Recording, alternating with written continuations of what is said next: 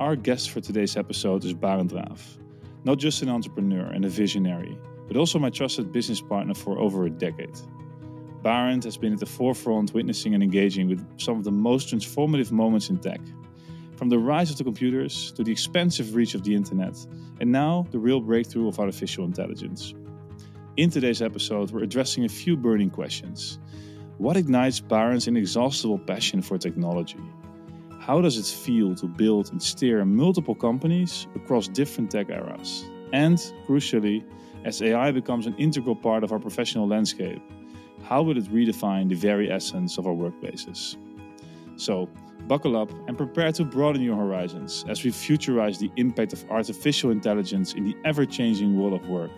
Let's begin our odyssey with Barend. Okay, Barend, thanks for being on this podcast. Uh, it's quite a strange episode because uh, we know each other quite well. We are uh, almost business partner for 10 years already. Uh, but I'm really happy to, uh, to have you on today and to uh, talk about technology, entrepreneurship, obviously our the company we've built together, the company we're now building together, and all the things that are on your mind related to, to technology. Um, and I want to just kick it off immediately um, because I know you as a very passionate person, passionate about technology, and uh, you once uh, told me that this was all instilled in you by your dad. Uh, so can you like tell me more about that? Oh, getting personal in the first question. Yeah, yeah, yeah that's right. That's oh, really nice preparation. I did like some family interviews. Yeah, yeah. You thought after ten years I finally want to meet this guy who's in the office every exactly, day. Exactly. Yeah, no, not a problem yeah, let's go back.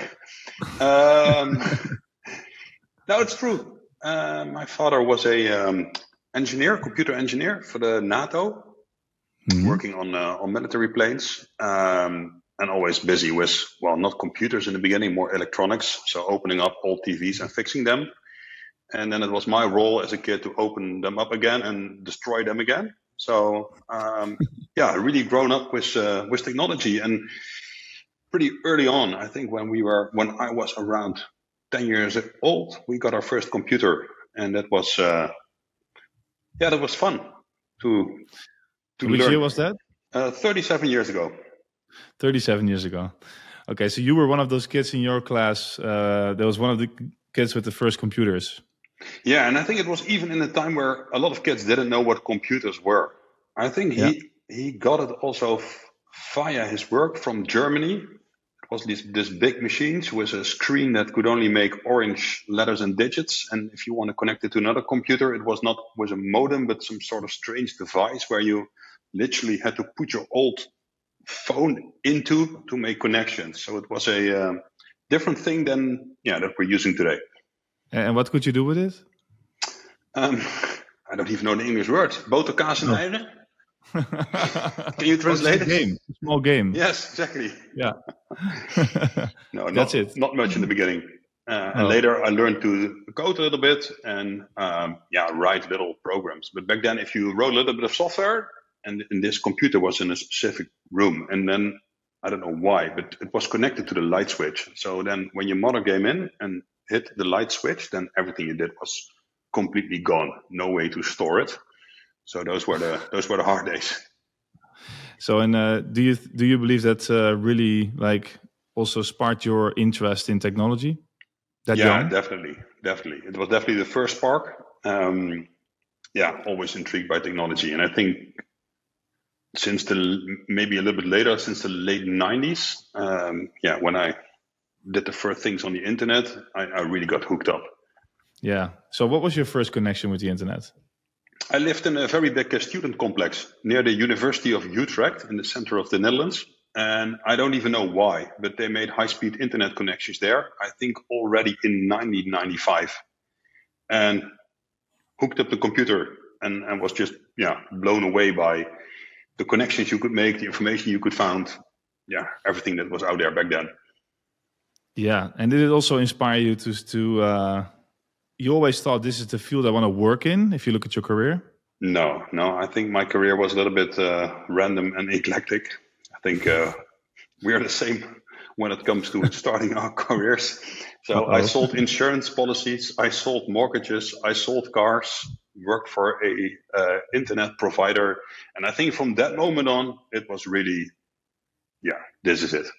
Yeah. So that was uh, your first like serious job at World Online, correct? Yeah. Yeah. This was one of the uh, bigger ISPs in the Netherlands. Yeah. So some people might know it, some people don't. But uh, maybe you can tell a little bit more about that company because I think it defined you for for sure. It was, I think, one of the first real fast growing internet companies uh, in the Netherlands back then. And it was founded by an entrepreneur. She was a pretty, I think, opportunistic person, saw the opportunity and, and went for it. Uh, it grew really, really fast. Um, and yeah, that was the way it went back then, 2000, 2001. They had an IPO when the stock started to, to plummet. And that was also the end of the company. It was sold, I think, six months later. Yeah, it was. I think it was the last one of the last companies um, that went public before the internet bubble burst. Yeah, right. They were co- in the middle of the crash completely. Yeah, and I, I think back then, like when you're when you're early in your career and it's not your own money that at stake, it's really interesting to see it happening and to be part of that yeah, journey. What yeah, what is it? What what are the things you learned there? I think when you're early in your career, um, the reality yeah, that, that surrounds you in that stage, you think that's the reality that will always be there. So if you enter the internet industry in 98, 99, 2000, and everything is booming and everything, everyone says like the internet, this is the big promise. The sky is the limit. It will only go up from here. And that was the generic belief of a lot of people back then. So I had colleagues at World Online that literally took extra mortgages to buy extra stock of this, of this company. And I think the big realization was okay, something that goes up potentially can also come down. And I think that's the first time when I really experienced that. And well, we've been doing business for 10 years. I think we also went to some, some more rough stages when it comes to the economy. Uh, I think I never forgot that and always, yeah, kept in mind that the sky is not always uh, the final destination. No. And did you, back then, did you think it would be the end of the internet? No, no, I, oh. I didn't think it was. No, no, I was too much. Uh, I was too much involved to think it was the yeah. was the end of the internet. But I saw that it was the end of a lot of careers in the internet industry, especially from people that were not really committed to it. So the people that joined because there was easy money to make, I think they also left the industry back then, and maybe that was a big uh, and healthy cleanup in the end.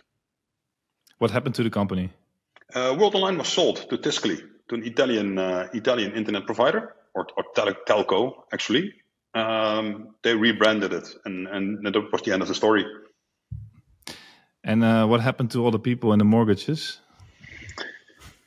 So there were, yeah, it was pretty strange. The, the company was so bought by the Italian company. Um, a lot of people had debt to buy shares, and part of that debt was repaid by this company just because they knew that, yeah, if they wouldn't do it, all the staff would uh, would would emotionally crash and leave the company. But I think a lot of people, and not so much in the Netherlands, I think way more in the US, really lost a lot of money in those days. Also, the employees. So yeah, definitely. So were you hurt in that time? No, no.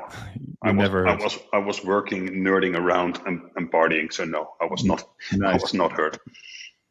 It's uh, it's probably a good segue into um, to entrepreneurship because that journey definitely made you decide to to run your own business to start your own company um, after that experience uh, which um, actually happens quite a lot right when people are part of something that goes up and down and they feel like the power to do that themselves um, at least the inspiration um, so what inspired you to start your own business back then after that journey i think for me it was always two things one this are there that you see this opportunity and you think, hey, like I'm a pretty optimistic, sometimes opportunistic person myself. So you see this yep. opportunity and you want to chase it because you really believe in it. And it's, I think it's a DNA, in the DNA of any entrepreneur, entrepreneur yep. that chasing those opportunities is it's so much fun to do. And there was also a very pragmatic thing. Uh, I have a huge authority problem. So I don't like it when people tell me what to do and when to do it and how to do it, which was the yeah, generic management style back then. So if you yeah. can't work for a boss and you have this idea you want to chase, well, off you go, right? Yeah, well, I can definitely uh, admit that's definitely the case that you uh, struggle with that. Um, and so back then, um, right after the burst of the internet bubble, but still having this passion for technology and also the passion to build um, um in that space. Can you take us back to that moment in time? Um, basically, the market that you know a lot about, that you're most passionate about, completely crashes. The trust is probably lower than ever. Can you describe the climate uh, to build a new venture? I think there were two realities back then. So the big promise of huge IPOs and companies turning into uh, yeah billion dollar companies overnight, that reality yeah. was gone. At the same time, you had a lot of smaller companies that still wanted to use the internet and to um, explore the potential of this internet. So I think that part of the business never stopped. Maybe it cooled down a little bit, but it didn't stop. So I got involved with a uh, with a media company, became partner there, they already made a lot of uh, TV shows, commercials, video clips, and they wanted to start a digital, yeah, part for that company. So I joined as a partner, and that's what I did. And it was it was there were no huge ideas. It was just helping companies to build their first websites, first online campaigns, and yeah, innovate with them towards becoming a more yeah digital highway steered company, as they called it back then. Yeah, but was the the was the internet still the promise, or was it literally the time of more um, appliances of the internet already? It was more applying the internet in existing business models. I think yeah, if you exactly. if you fast forward from then, from back then, I think then then you see that some companies really it reinvented business models like Amazon. I think yeah. that was the big promise in 2000. Then we had to reality check then you had more traditional businesses with existing traditional business models that took the internet as an as an extra channel to sell or to communicate with their customers. And the next leap forward was again, yeah, new companies arising that really introduced new business models. I mean, like the Amazon, like the Facebooks uh, we know today. Yeah, and um, and you became a partner at a media company, um, and uh, was it? It was basically building business concepts for other companies too, right? Uh, almost but already building technology? Yeah, coming up with the concepts. Um, yeah, it was a pretty immature market. So you came up with the concept, with the strategy, with the strategy, with the concept, and then you did the design and the engineering, and that was on all done with a group of maybe twelve people. Yeah. Do you see? Do you see? Um, I think there's quite a. If you look at the current markets, we also saw a, a tech burst of a tech bubble uh, one and a half, two years ago. Um, do you see similarities with uh, with the internet bubble bursting back then? I think back then it was uh, more devastating for the people involved in the sense that back then people really thought it's the end. Like some people really thought this is the end. The internet it was a big promise, it was a hype, and now it's gone. I think nobody today believes that that the internet is gone. It's just that the valuations went down, and I think there's a yeah. difference there valuations going yeah. down versus the whole platform is gonna yeah. cease to exist. Yeah, I maybe refer more to um, uh, new entrepreneurs uh, starting new companies. I mean, if you look at two years ago, there was a significant amount of a significant like the, in the past ten years, so many new companies and businesses are built, especially tech businesses. Many entrepreneurs um, took the leap of faith because the market was also it was oh, was yeah. a lot of trust and i think in the last two years we, we will probably see an issue with new founders coming to market and almost the que- I, I ask you this with a question mark is entrepreneurship stagnating oh but there you see a lot of similarities i yeah. think also in the last 10 years a lot of entrepreneurs like if you were 16 10 years ago so now 26 and you became entrepreneur in this last 10 years then the only environment you know is the environment of limitless money, uh, yeah. business is going up. You have a company, you do an investment round, and one year later, your company is worth three times as much just because valuations go up. Um, and there, there's definitely similarity with 2001 because also those people they get a reality check. They also get to face something that they thought would never that would never happen. Um, yeah. I think entrepreneurship will not stop. I think certain people that became entrepreneurs because it was so easy. I mean, I mean, you and me refer to them like the lifestyle entrepreneurs, right? People that love the lifestyle and the image that goes with being an entrepreneur. I think they don't want they won't take the step so much. But if you have this intrinsic motivation to build something and you really believe you have a great idea, then even a recession or less economical downturn won't stop you. Yeah. Yeah, well, let's talk about one of those ideas because I think it's a good. If you look at your entrepreneurial journey, I think the most um, recent and defining one is uh, is Harver, the company we've built together. Um, and um, yeah, can you take me to the moment where you broke out of this idea, almost working for clients and helping them with implementing technologies uh, on the internet, to starting this big tech company yourself? and what inspired you for that? Yeah, yeah. So I, I built out this um, yeah this company that built digital platforms for other companies, and those assignments they started really small, they got bigger, so you start to work for bigger and bigger um, yeah enterprises. And what you see then is that on one hand it becomes more interesting because the challenges get bigger, and to be honest, the invoices also get bigger. So financially, it's it's it's a nice journey but you've got to do with a lot of politi- politics and a lot of ideas that you have where you really believe they are great ideas. You start implementing it, and for a reason completely outside of your control, uh, it just stops. And that can be pretty frustrating. Um, so at a certain moment in time, I uh, I had this yeah, innovation and development agency in Amsterdam. I also started a software development agency in Colombo, so in, in Sri Lanka. So I had the resources to to build and um, yeah, let's say the financial independency to build the things that I wanted to build instead of the things that people paid me for to build. And yeah, that's exciting because then you have all these great ideas um, and you can just execute on them.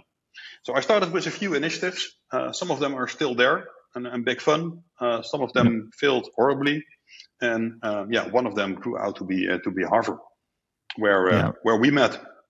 Yes. So, so can you explain what Harver uh, is doing and uh, what was the first um, idea around the platform that was built? Um, yeah, Harver started with a really, in the beginning, like a really broad thesis. What what we saw was that um, in a lot of industries, data was used to make better better decisions. So we did a lot of online marketing campaigns, and those campaigns they were yeah, not controlled by human beings, but by data and insights that derived from data.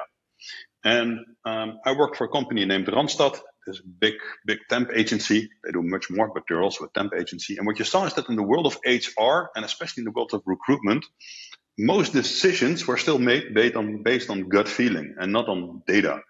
And yeah, this this broad topic, this this broad insight led to the uh, development of some pilot POCs, like pilot products, to see is it possible in the different decisions that are made by HR to use data instead of gut feeling. And I think for any yeah, HR leader that listens to this podcast, this is completely normal right now. Nobody doubt that this is the way to do it. Uh, but back then, that was pretty innovative, and that's that's how Harver started. Yeah, yeah, no, I, I remember that when we pitched the first um, bigger companies, I remember um, the absolute disbelief that this could ever work. Um, uh, and it's actually pretty fun to realize that today that's it almost feels like natural and normal that everyone is doing that. Yeah. Uh, so Harver was a digital hiring platform. Um, I would say uh, it was a little bit of um, um, when we met actually. Um, I already knew you quite a lot, quite some time. But when I met you, uh, there was still like a lot of work to do. Um, and can you describe, if you look at that journey, um, is there anything that you took with you from your experiences working for a big company like World Online when you started building this tech venture that in the end uh, turned out to be a pretty big global company? In all honesty, not so much. I think uh, what you remember is the is is the good the good things that happen when you work because there are also benefits when you work for for for a bigger company. I think one of the things that I really knew after leaving World Online is no more politics. So whatever you do, no hidden agendas, no uh, no hidden politics in the background. But then all like Harver was a SaaS company. World Online was an internet service provider. It happened in completely different eras. They say that I don't know in, in, in the world of technology, things goes one one year covers seven years in normal life. So there was seventy years apart between the two uh, endeavors. Um, so straightforward answer, not so much. Yeah, and um, so with Car with Harver, we um, started working on that company, and um, I think when we all went remote in 2020, um, a lot of things changed in our business, and it's also really defined the company we're currently building, Carve, which we will talk about later. Um, but I'm curious uh, to ask you that question, um, since we're talking about things that are impacting and changing the workplace. Um, we were building that company together. We had offices on multiple continents, um, and out of nothing, we all started working remote. Um, how did you experience that? It was really strange back then because it happened overnight. Well, not really overnight, but you had, let's say, two weeks, two weeks notice period uh, from being a company where there was a party in our office every Friday. Uh, we did a lot of stuff together with the with the different teams. I even know that on the day um, or three days before we went into lockdown, there was still a ski trip planned. So people were literally ready to go into the bus when, yeah, I think the, the story around COVID, uh, COVID evolved. So yeah. it was really strange to going fr- from a life where you go to the office every day and have a great time with people to a life where you are, in my case, in the bedroom of one of the children and sitting behind a laptop eight hours, nine hours, or 10 hours a day. And did it change your perception of building a company? Um, over time, over time. I think in the beginning there was also this. It's not really adrenaline, but it feels like it, right? In the beginning, like okay, yeah. let's make this happen. So everybody was still connected, yeah. and you were in those Zoom calls every day, and those morning calls, the water cooler calls, I don't even know how we call those calls. They actually worked because everybody was excited. Because okay, there were hor- there were horrible times, but at the same time, everybody was motivated to make it happen. And then over time, when working remote became normal, um, that energy went out a little bit. And I think yeah. what we learned over, I think we all had to learn this over time is that you need to replace that natural energy that you had from the beginning with something else. And yeah. I think we figured it out pretty well in the end. So in the end, it changed my perception because pre-COVID, if you would have asked me, can you build a remote company? I would have said no maybe some people can do it. Like there's always somebody that can do the magical thing, but in general, it's not possible. Right after COVID, I thought it's easy.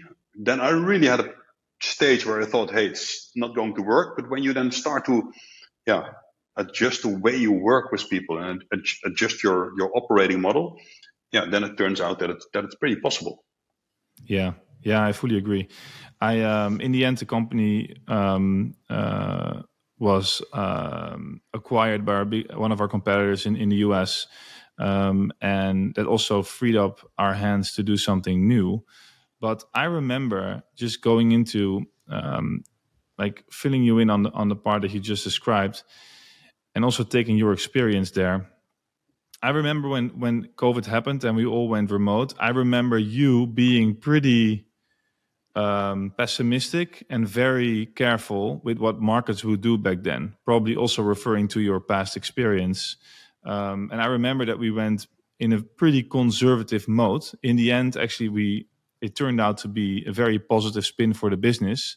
But I think that's a natural, maybe your match, natural tendency when things like that happen. I uh, I like uh, I like it sounds great, but I like if there was a small crisis, I really like it. It also gives me a lot of energy. And and yeah, yeah I know back then we really made a plan. Like we said, these are the stages we assume the company will, will go through, and let's act one stage ahead on what we yeah. assume that will happen. Um, and yeah, and you're right. In the end, it turned out pretty uh, pretty okay.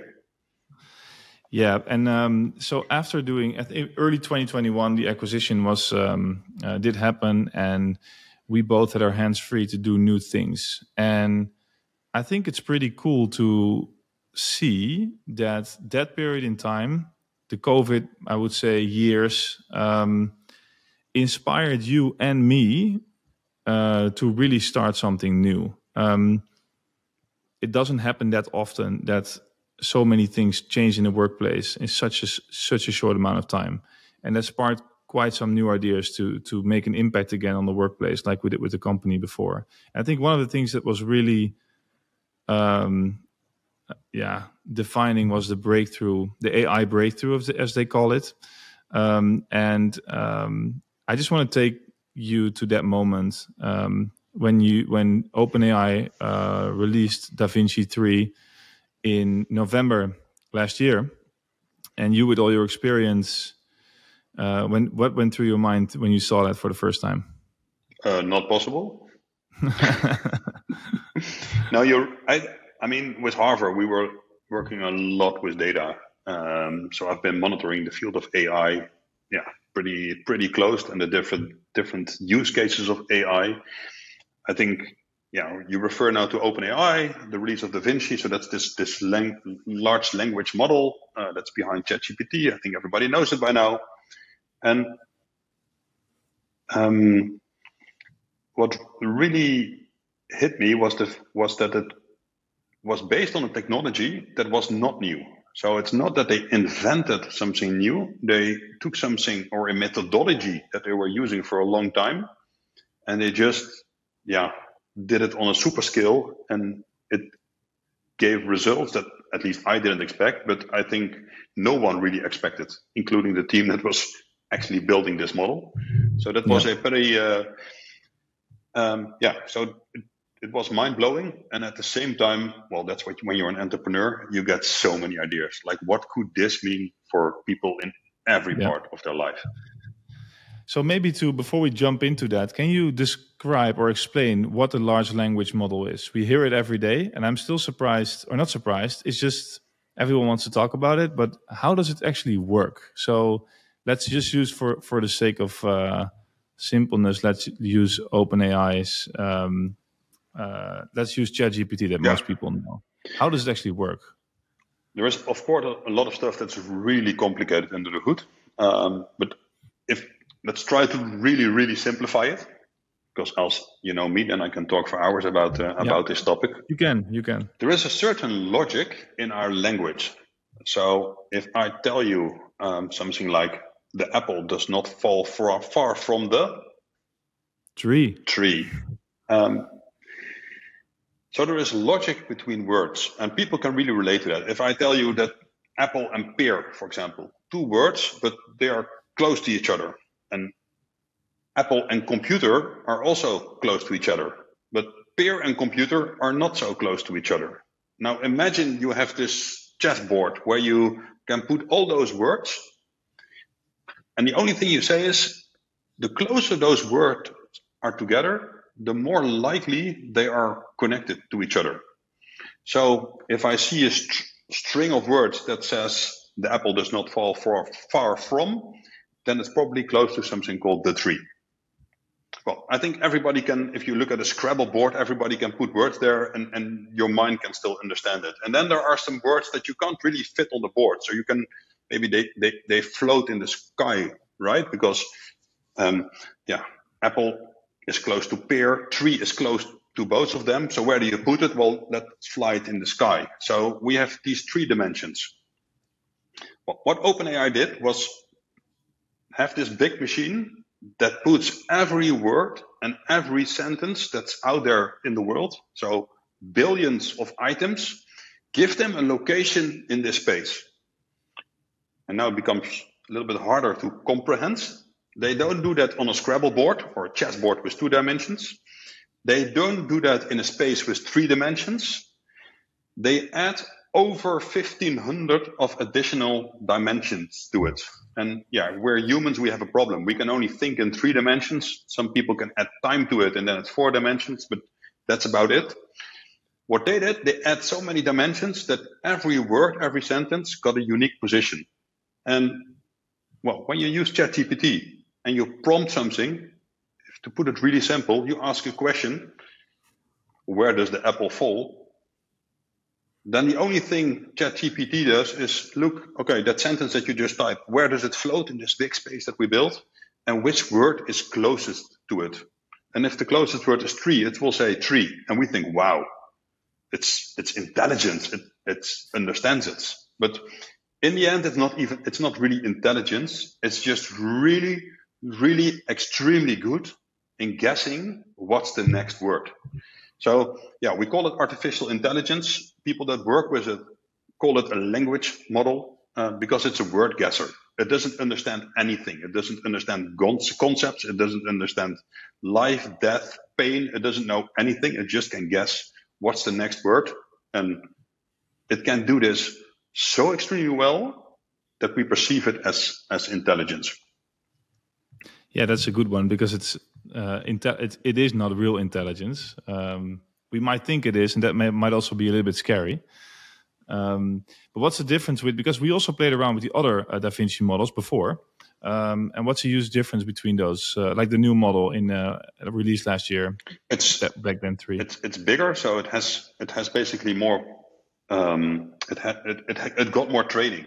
It's yeah. Why is it why is a ten year old child smarter than a five year old? It's not that they are really smarter. They just got more training. So they put yeah. more words into it and and trained it. Um, yeah, to get better in guessing words. Yeah.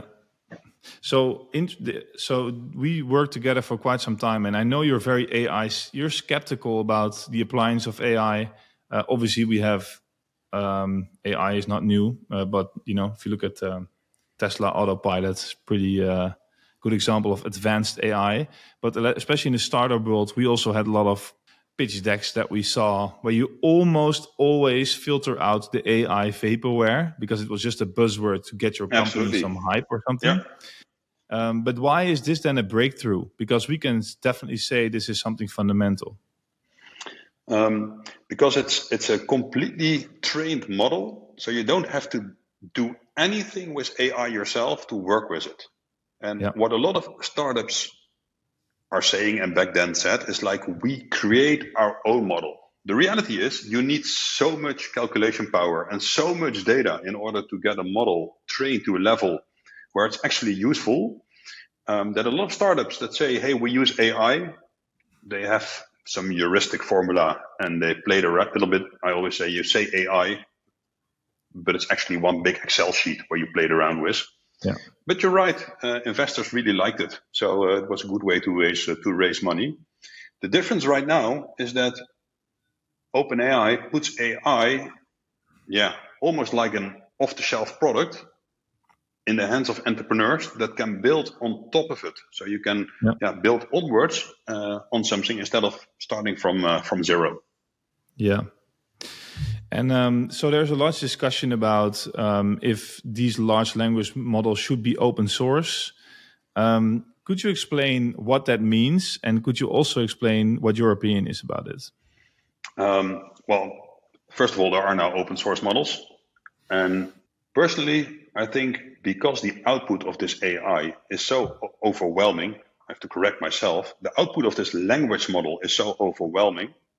People think it's kind of magic.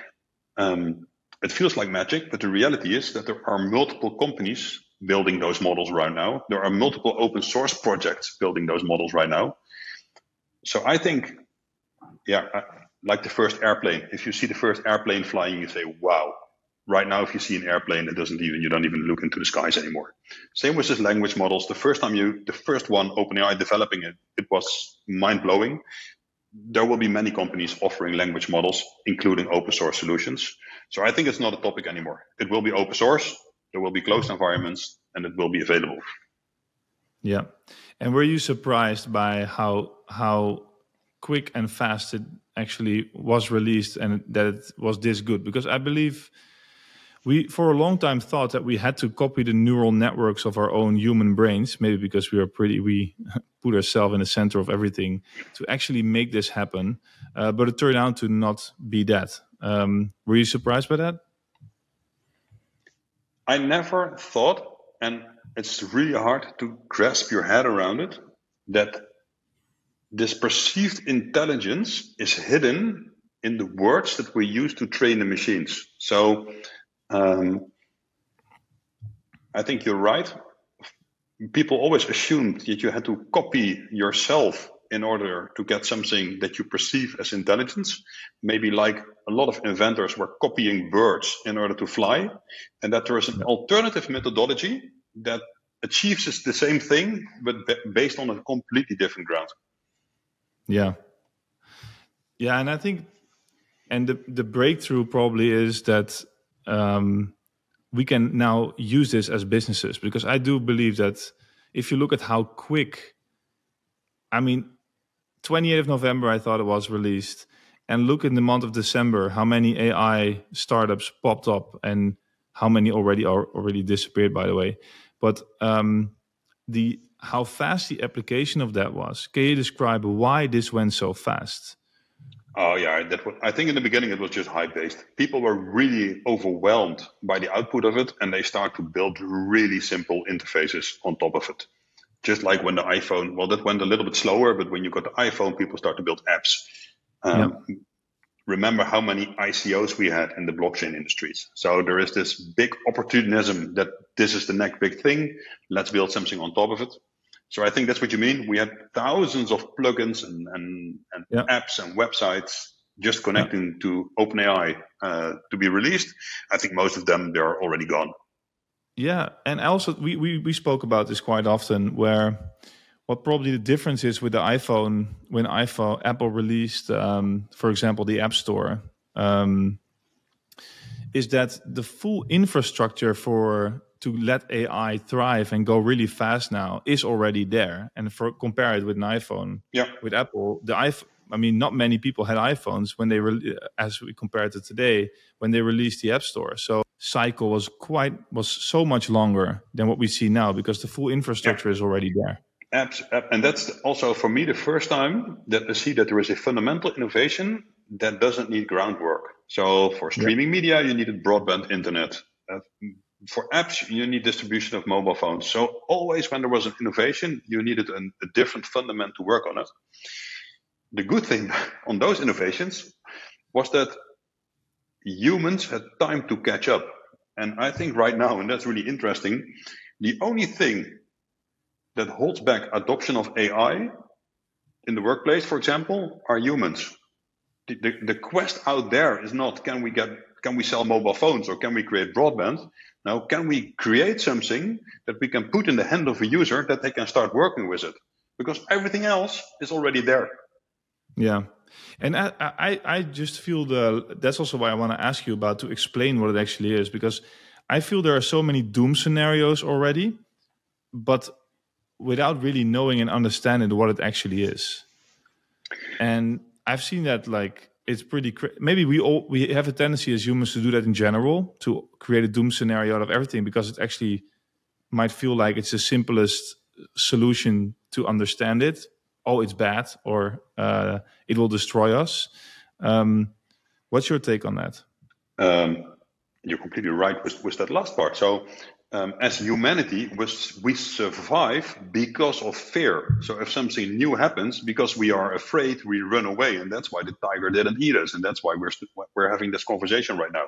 And I think if you look at history, um, when the first movies came out more than 100 years ago, people were scared. When they start printing books 500 years ago, people were scared. The radio, television, it always gave these, the internet even, eh? and, and uh, a lot of religious groups didn't accept the internet because it was also part of this doom story storyline. Same with AI, people don't understand it. I mean, if they understand that it's actually one big Scrabble machine, maybe they won't be so afraid. But they don't understand it, and then doom scenarios sell obviously pretty well. And that's I think yeah. sometimes we send each other those news articles. Um, well, where people predict the end of humanity because a computer is capable of guessing words really well yeah, I think it sells. Yeah, but but I, I do think that sure it's one big Scrabble machine, but if we, which is a nice one by the way, we're gonna use that more often. Um, but I do think that there isn't a problem that if it's if we cannot separate the Scrabble machine from a real person, and with I mean communication being so digital and I mean almost device to device these days, I think that's where the all the fear comes from, right? So how do we distinguish real humans from this Scrabble machine? Yes, and that fear, that's a rightful, rightful fear. And I think it's not a fear that will lead to the end of humanity, but that is a fear for something that can really hurt people. Um, yeah. Those examples of, of people of copying voices of other people, and then you know you think you have your son on the phone, but actually it's a scammer. I think that's the real danger of AI, and that's something where, yeah, unfortunately, as as always, the government need to catch up and, yeah. and come up with laws and regulations. And until that is there, it's yeah, basically up to us or people that work in the in the technology um, to have your own ethical boundaries in what you do and what you don't to prevent, yeah, um, yeah basically negative destruction by by the tools that we're building. Yeah, I think that's a I think that's a real good point because we just talked about how um, with the full infrastructure being there uh, for this AI breakthrough, to just take off without any guardrails almost. Usually you have the time. Well, think about going back to the Apple and the App Store environment. We had the time to catch up as the government's uh, rules and regulations had time to catch up because it wasn't an overnight thing. Um, but that's not the case right now. I mean, if you look at today, it's just a green field. You can almost do whatever you want.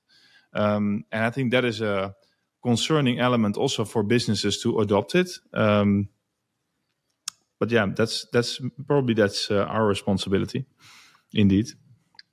And people will get smarter and understand better what it is. So I'm I'm always positive. So we will we will go through a phase where things will go wrong, uh, as in any cycle of innovation, but we will get out of it and it will be better. Yeah. Cool. Well, let's um, let's talk about Carve, um, our new company, because we just talked about Harver, the, the journey we ended uh, in, in, the middle of the pandemic, where we experienced um, uh, this re- building a remote, what it is to build and run a remote company.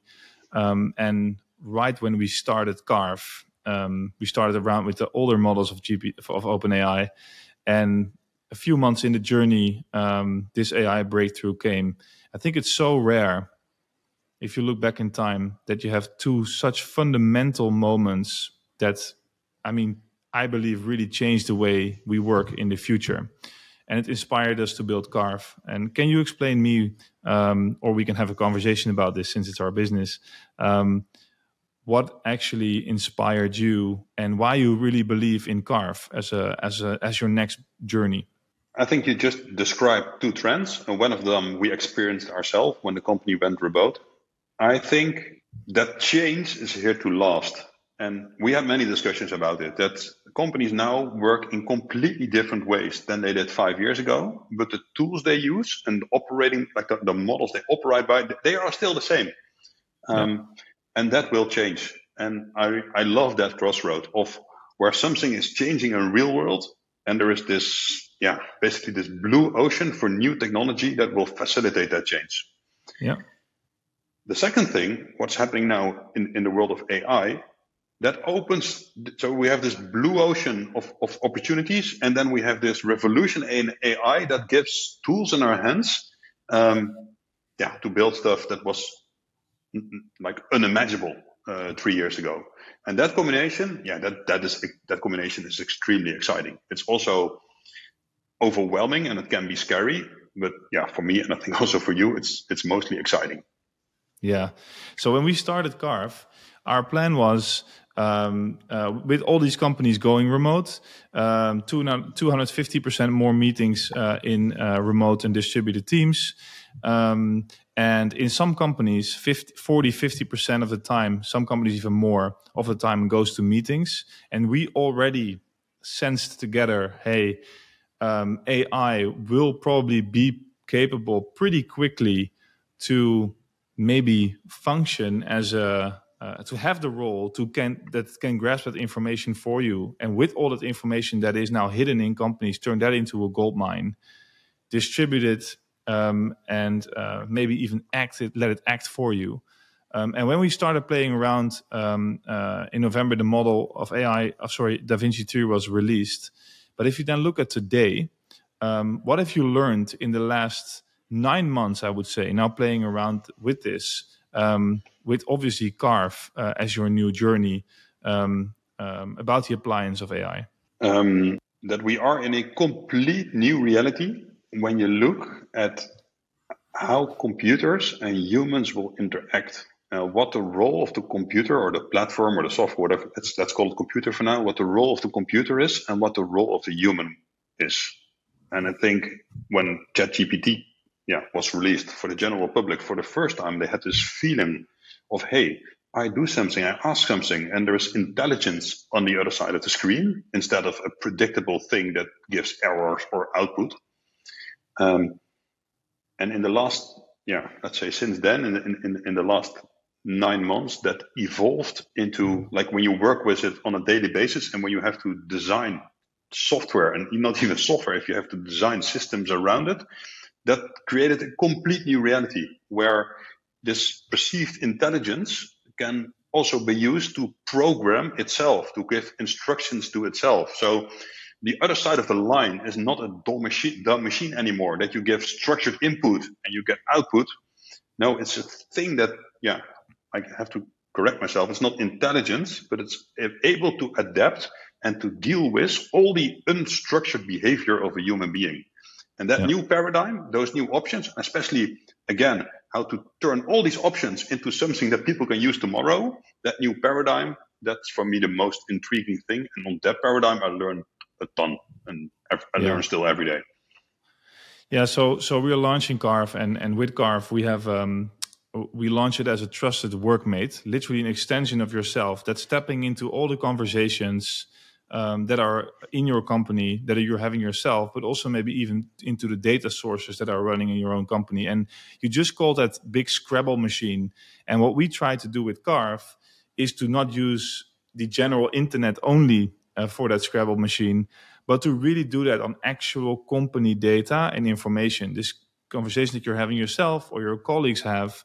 And then this, what we call workmate, which is an extension of yourself almost in those digital in the digital world of your own business can literally do work for you or inform you without you even being there just to do your job better um, if you look at that domain do you feel that this is a utopia or are, what do you believe is, is possible there um, it will be a completely new reality for people people working with those tools, and it will feel like utopia in the beginning. It's yeah. yeah.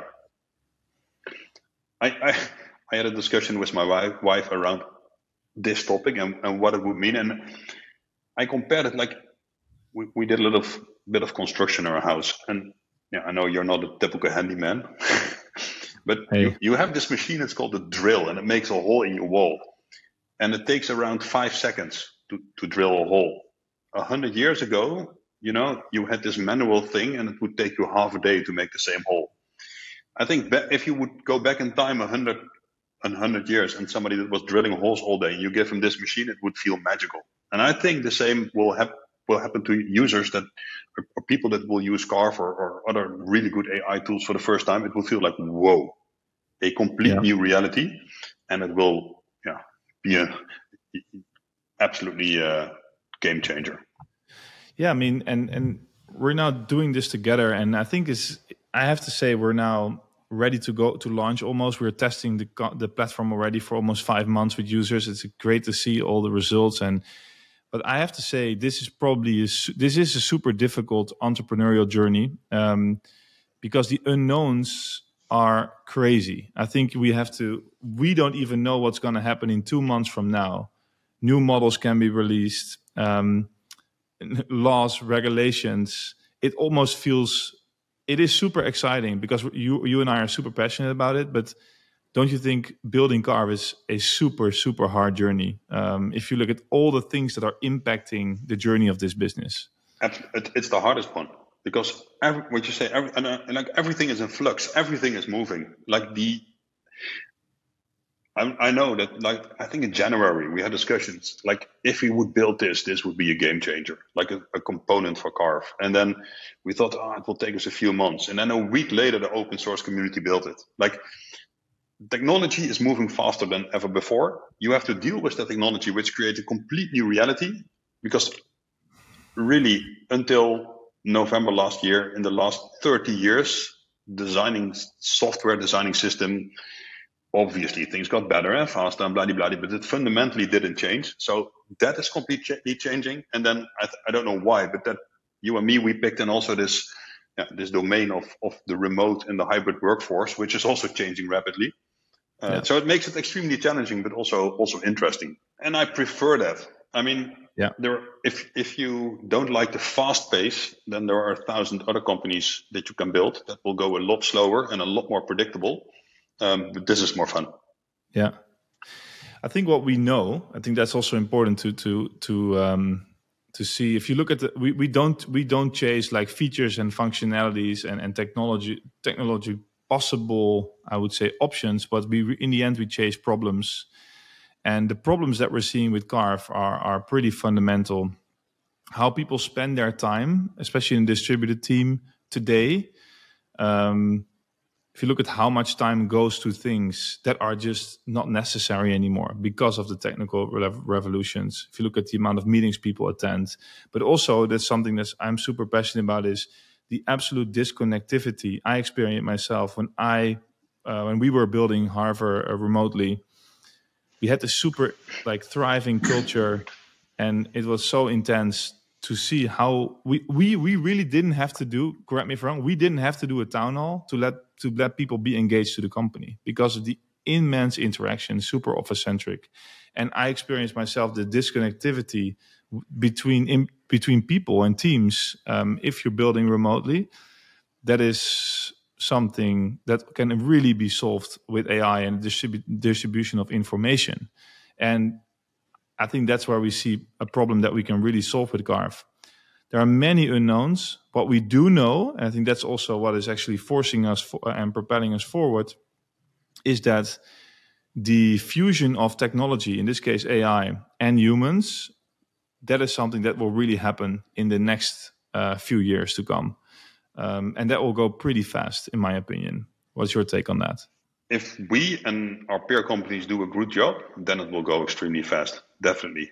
And I think that's we saw each other this morning, and that's what we talk about a lot, right? Like, how can we put this in the hand of the, in the hand of users that are not coders, that are not, you know, they just want to do their job. So how can we turn it into a drill where everybody knows how to use it? And if yeah. we do that well, there is nothing that will hold it back. Yeah, yeah. Well, it's a good it's a good one. I I think we we should have that We should continue the conversation and talk about the real adoption of AI in the workplace. Um, I think that's a topic that is also. Um, I think what we always want is how to put it tangibly in pe- into people's hands because people can understand AI, they can understand use cases, but then you still need to have it implemented in your business in a secure way uh, in a way that's actually can be adopted by a larger group. Um, and it's actually funny. Um, uh, McKinsey released a paper last uh, last week where they explained that uh, the adoption of generative AI um, uh, in companies is making waves and it's actually accelerating already, which also shows that companies are willing, really willing to adopt new technologies. Um, and research also says, also by McKinsey, that this acceleration in the next 24 months will continue. Um, how do you see that? Yeah, and I think they also wrote something about who drive this in organizations, right? Yeah, same, yeah. Um, and that is that that is the middle management, and yeah, yeah, for me that makes a lot of sense because they will see the benefits immediately. So because and that's fun about AI, AI, and, and well, let's talk about Carve, the tool we're building, it really helps the individual user. It helps the workforce. So they will carry this product. And I think that's also when you talk about adoption, that's different by AI that is implemented in organizations three, four months ago, or three, four years ago, where it was, where it was often the board that wanted or wanted that accepted AI because it drove the bottom line but it didn't improve the lives of the individual contributors. And I think that's that's really different right now. And and can you give an example of a real like concrete use case where which each company could like implement today that would immediately change or ex- that people can ex- immediately experience the benefit of of generative AI? Yeah, that's such a hard but also such a simple question because don't, you don't even need to look at Carve. Just go to ChatGPT And uh, in your daily job, there are so many times where you can ask ChatGPT to lend you a hand, to write yeah. an email, to summarize something, to bring to do creative stuff with you. So it's so easy to try it. I think it becomes harder when you want to do that in a structural way, and that's. Yeah. And when you talk about adoption, it's not about, um, you know, trying something, experience magic, be blown away, and then continue go on with your life, but do that in a way that helps you every day. Yeah. Yeah, I think we we all we discuss this a lot, and obviously, Carve we start with the um, the domain of meetings because that's such an unstructured um, source of information in company. A meeting is vaporware the moment it ends, and you have to physically attend to get the information, or a colleague needs to write notes in Notion, and then that information from meetings lands in other systems, and then you need to catch up on that. But if you look at the whole infrastructure we implemented in companies to distribute information to me that is that to me was the biggest enlightening moment, enlightening moment when I saw the possibilities of um, of AI on in- information gathering and distribution. Absolutely, I saw. Oh my God! Like if I look at if I look at Harver, like look at look, look or look at a random customer success team, a customer success manager is spending 30, 40 percent of their time only on admin tasks to get information out of conversations with clients into CRM systems so that it's actually that other people can read it and that it's safely stored somewhere. Uh, but we can come up with multiple other cases. For me, that is one of the most enlightening moments.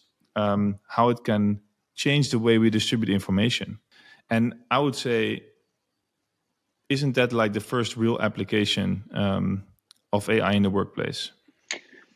The essence is that you, and you just mentioned it, that you take something that's unstructured and transform it into something that's structured. And that was in the world of applications always the task of a human. The human yeah. could look at unstructured data, like a meeting, like this podcast, and then take notes or do something to put it into a system. And, the, and, and, and now the system can take over. And can do that in a split second and can do that 24 hours a day. So any unstructured information or data that's hidden in meetings in an organization, yeah, is accessible for anyone around the world anytime. And that's yeah, yeah, a game changer. So if you look at the adoption of, uh, I think the challenge will be the adoption, um, not the possibilities that we have, because the adoption, uh, the adoption curve is always a lot longer than what's probably possible. Um, do you see um, do you see similarities with the earlier Harver journey, where the possibilities back then of big data and machine learning, advanced analytics, were at the moment when we launched the platform and we get it into people's hands, the possibilities were already there, but companies were just not eating it. And today, it's just normal. Everyone eats it and almost feels strange if you don't eat it don't you see do you see the same challenge with the adoption of ai solutions um, um, in the workplace yeah absolutely we and i think in the beginning of this uh, conversation we talked about the fear that people have and um, yeah that can that can be a driver not to use it so i think what needs to happen is that people understand the benefits and that it's actionable, that it's something that you can try tomorrow without the risk of losing anything or the risk that something uh, might go wrong. And I think, yeah, by those small incremental steps, there will be there will be adoption and it will go fast. Yeah. I think if you realize, I feel all the time like if you've seen it once and, and you see how it works, then you're sold. So I give you an example. I had a, I had a call last Friday with a big accounting firm um, for accounting. Well, your favorite topic too. And they we did this call and I let Carve in the call. And I said to the guys, we're gonna have this conversation and Carve will write your proposal after this conversation. And they said, Well, that's not possible. So I am the partner. We have a team here who listens into this call. And after this call, they will write you a proposal and you will receive it next week. And I said, well, let's run this experiment. So we had this 30 minute call, which was an onboarding call about me. They asked me some questions about my situation. And literally, after, after the call ended, I went into Carve and I, I, I asked the system, hey, based on this call, can you summarize the call for me? And can you, for me as a customer, already write a proposal And I did that. It came out really well. And literally five minutes after the call, I emailed the proposal to the partner uh, of that accounting firm. And I received something back like, I almost can't believe this. So that is, I think, the reality where we live yeah. in today. People are blown away. People it's, are blown yeah. away. I, I, it proves two things. One, people are really blown away when they see it for the first time, and it also proves that it's not real intelligence because no smart system would voluntarily stay in a call with an accountant, right? That's so you can be more present in the meeting. Yes. no, these these real world examples will. I think we need to really push and explain that to people to really let them understand what AI is, because even I or these I, LLMs I mean, do. really sure. I had a similar thing, um, but different. We obviously with Scarf, we have people involved in marketing. I'm not in their calls, and I remember we were building POCs on on Carv, and one of those POCs sent me a summary of a meeting of a different department I was not part of.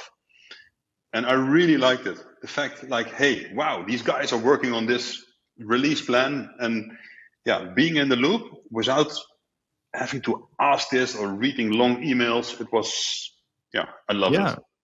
Yeah.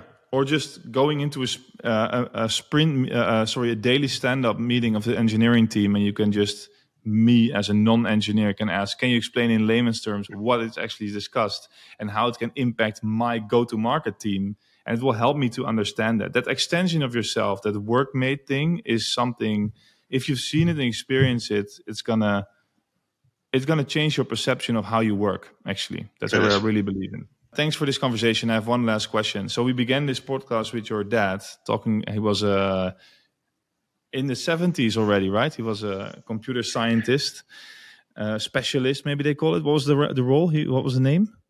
I don't even know what the role was. It was, I think, even 15 years before that. I think oh. it was it was in the 60s already. Wow. So, but and your dad, how old is he now? He is 88.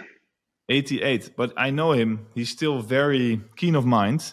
Um, and is he following all this? Absolutely. And yeah. And how does he look at this?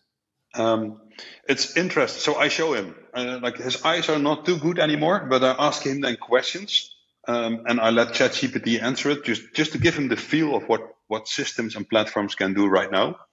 And um, yeah, he's 88, so he has seen a lot in the last, uh, let's say, 70 years of his life.